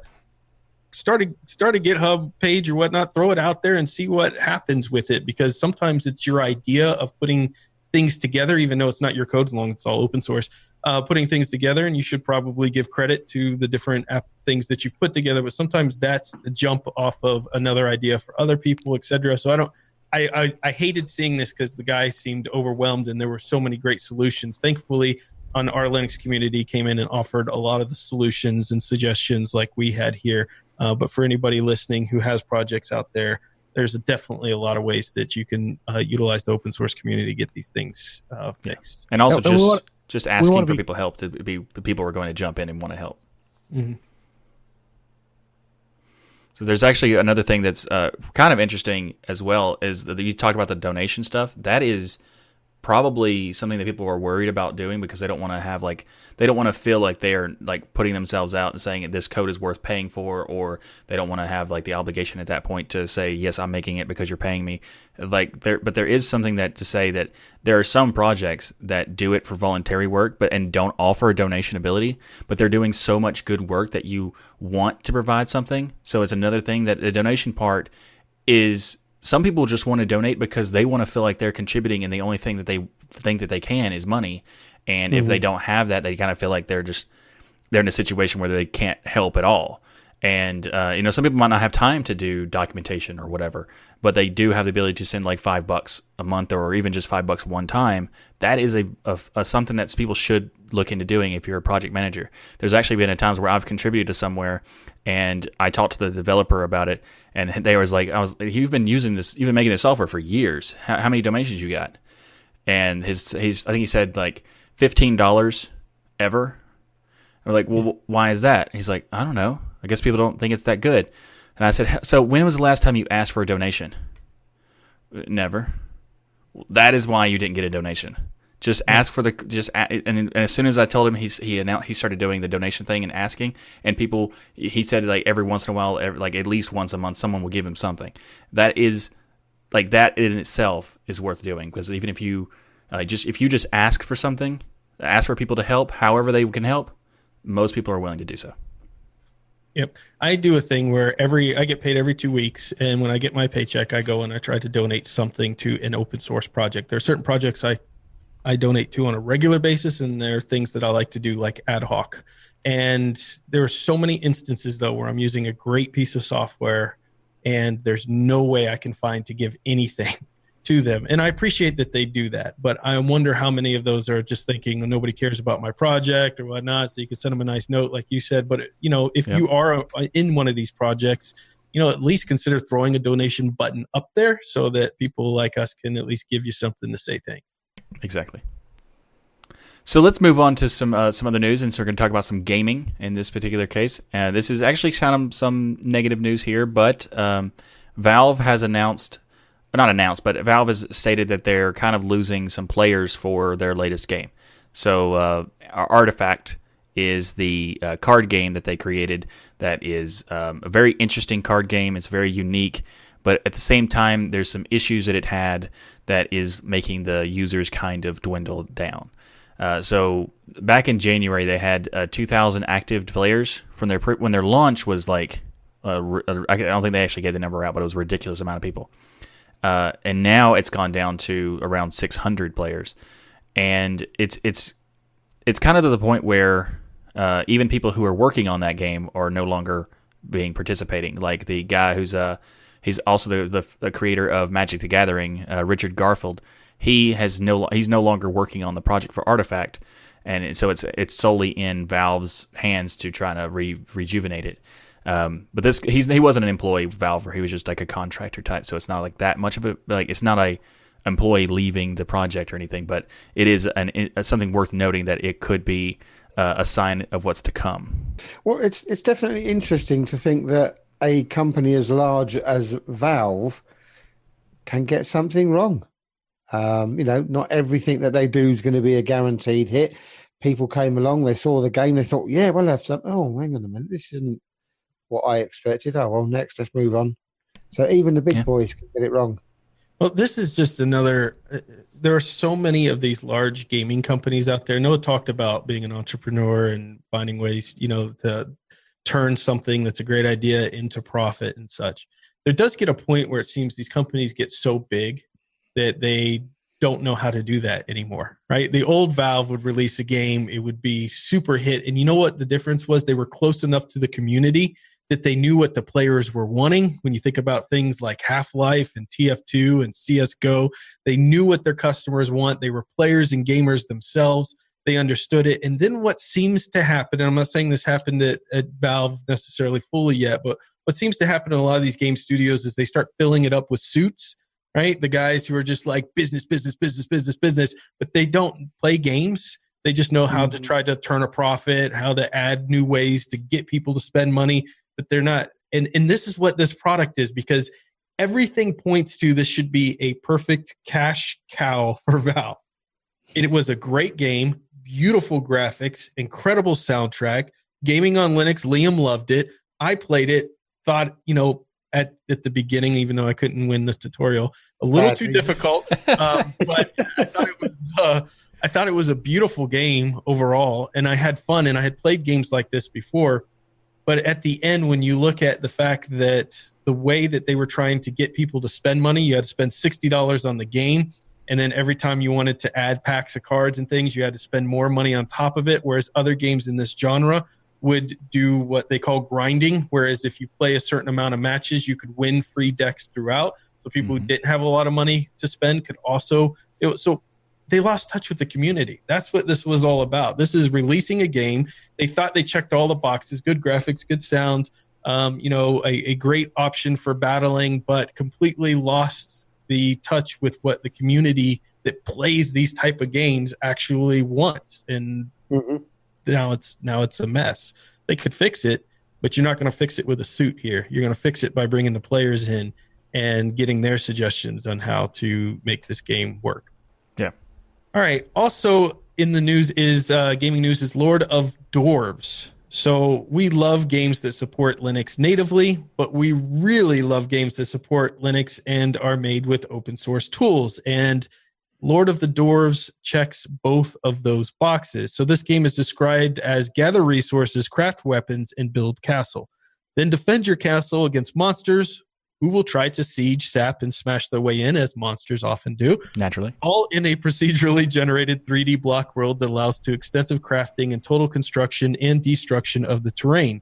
The game is currently in early access. It appears to be a hybrid of kind of like a castle defense game to me meets Minecraft. That's kind of what it looked like hmm in the Mhm. playing. One of the things is the game's nineteen dollars, so you know a lot of us like to wait for Steam sales for things to be three or four bucks, depending if it's you know nineteen dollars is not bad for a game, but it has to be really something that's in my genre, and I'm not a big tower defense person or Minecraft person, so I wasn't willing to spend the nineteen dollars. But that's not to mean that it's not worth every single penny of that nineteen dollars if you're into those type of games. So anybody else take a look at this one and Yeah, I think it's actually pretty interesting, and I think that the uh, the idea of it is, is interesting because of the like the tower defense is usually like here's the things that you have uh, available to you to use in this game, whereas in this one is here's the ability for you to build whatever you want to build for your castle or for whatever you're wanting. Like that's a cool concept. And strangely enough, Ryan, the thing that I liked about this is it had elements of the game risk about it. Mm-hmm. Because if you just went blindly along your way and you built up your wonderful community and you put all these farms and fences and all the rest of it, the monsters will come along and have merry hell. So you've actually got to think about now, hang on, I need a boundary wall. Let's see if that can keep them out. I need to do this. And you can actually split up your actual resources to say, well, these are the guys who are going to go off and go and get all the wood. These are the guys who are going to go off and hack away at the foundations Yeah. and start building these brick walls. So it's it's not just a simple, blocky, not very good graphical. I don't think the graphics on this matter as much because it's actually quite gratifying to see this big blocky wall being built up, and in your mind you're going, "Yeah, get through them monsters if you can." Um, so it's it's it was a multifaceted game. You could make it almost like a Farmville type thing. You're building up this community. Another side of it is, well, no, hang on it, because you've got to defend yourself against all these other bits and pieces coming through. So for me, I thought that was that was quite good.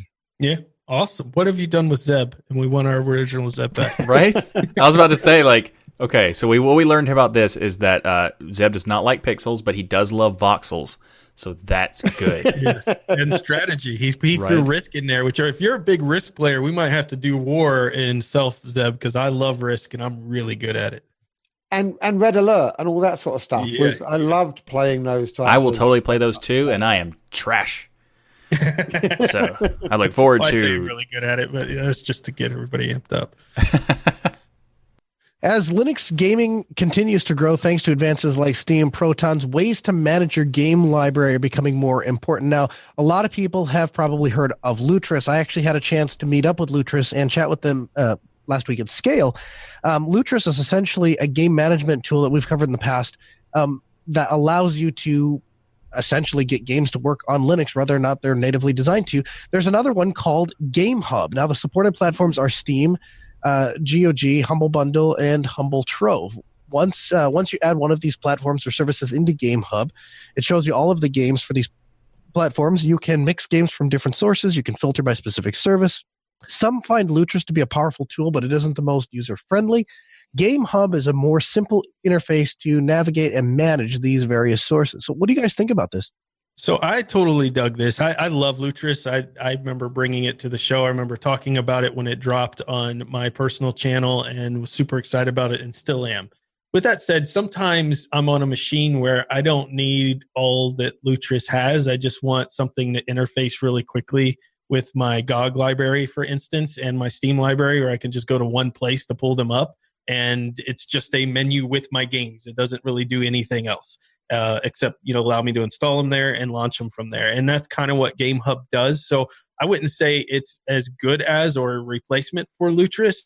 It is those things that's another alternative if you're not looking for something with all the features and menus and ways you can get lost in lutris which is what we love about lutris but not everybody needs all that right they just Yeah. want to launch the games that they have and play them and i think game hub does a great job of that It's also a Mm. good option because uh, GOG doesn't have their own um, client for Linux. So if you were to have GOG games, you're not going to get that same benefit as like a Steam client where you can get the library in the same application. GOG's application is just not supported on Linux for some reason. Uh, but this is allows a good option to uh, give you a solution for that, as well as the other ones, is what like you know just to have like a, a, single place for multiple games. But it definitely does provide a ton of benefits for Humble Bundle and GOG. Uh, Humble Bundle doesn't even have their own client, and GOG doesn't work on Linux, so it's like a good solution there. Uh, Lutris is awesome too, uh, with its own like custom recipe system. Like that's really cool. But that's that's it's they're they're kind of in a different uh, a different genre of function.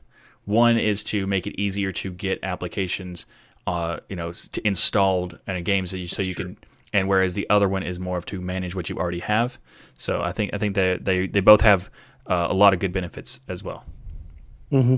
And the thing I like about this is it's just another example of the world waking up to gaming on Linux, and it's just another way for people who are on Windows and don't want to go to Windows 10, they're on Windows 7 okay, so they've got Steam and they've got GOG and they've got Humble Bundle and you know all the other Lutris and and now they've got Game Hub. And the more people that start thinking about we can get our gamers onto Linux, the better it's going to be for everybody. Yeah, well and, said, Zeb.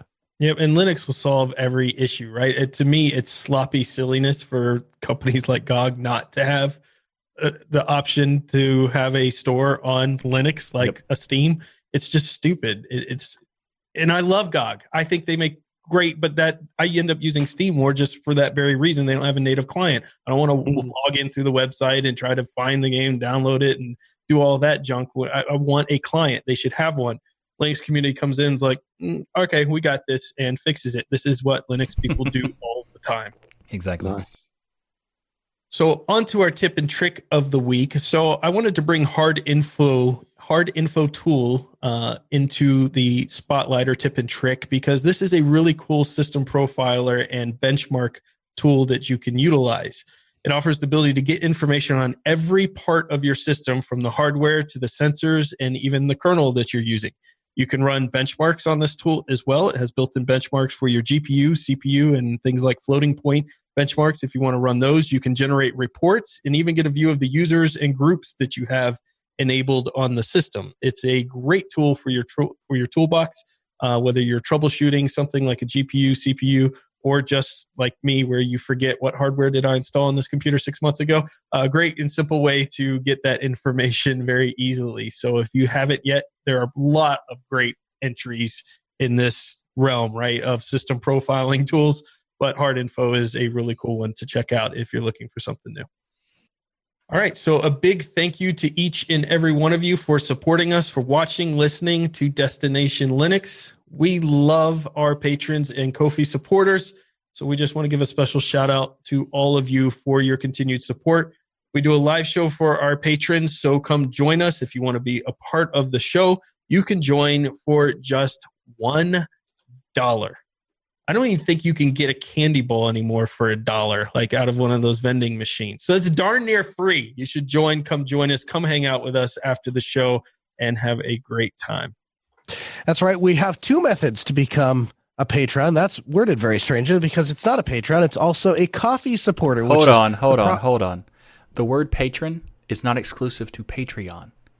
Okay. It is it is to become a patron, not ha, a patron. Got you, Mr. Irregardless. Whatever you say, Michael. So feel free to start start again, start again, and then say it properly. All right.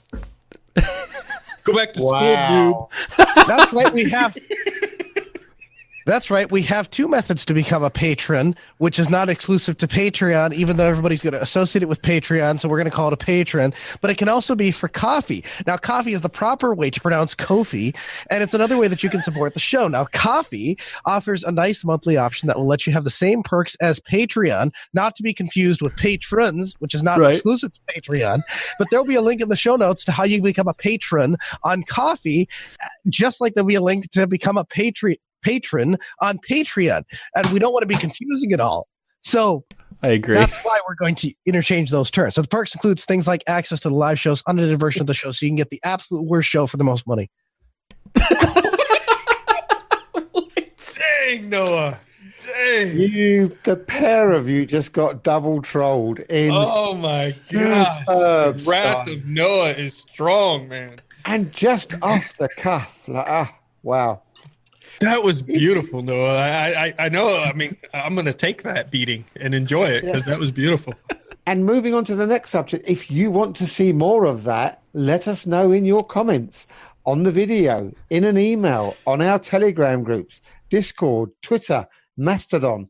Up vote Noah's double trollback of Michael and Ryan. Let us know who thought that was just amazing. But seriously, keep those emails coming. They do make an integral part of the show and they are fantastic reading every week.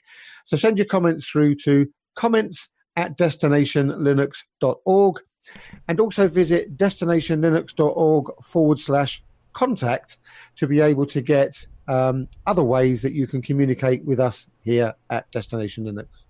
That's right. And the, the fun doesn't stop right here. We actually have our own content or our own channels.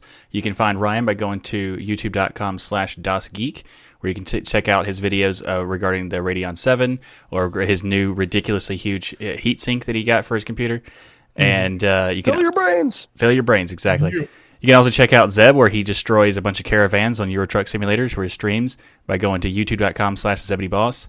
Um, you can also find uh, my content at tuxdigital.com, where I cover This Week in Linux and um, a variety of different Linux based videos. You can also check out Noah on his Ask Noah show, where he covers uh, it's a call in show where you can ask questions about business, tech, or Linux in general, and all, all kinds of different things like that for our, our different channels. And so we haven't brought, brought, we haven't brought this up. If you're watching the video, have you checked out the the screen behind uh, Ryan? I just really love the fact that every once in a while it just randomly says, "By the way, I use Arch." it's awesome. This is using Screenly in the background, by the way. We'll talk about it on another episode, but yeah, it's using Screenly to through a Raspberry Pi to basically uh, cast different images and things, including it can do video to that TV there. Nice. So everybody, remember to like that smash button and also share the show on social media. All right, everybody, have a great week. And remember, the journey itself is just as important as the destination. Thanks, everyone. Bye bye. Bye bye.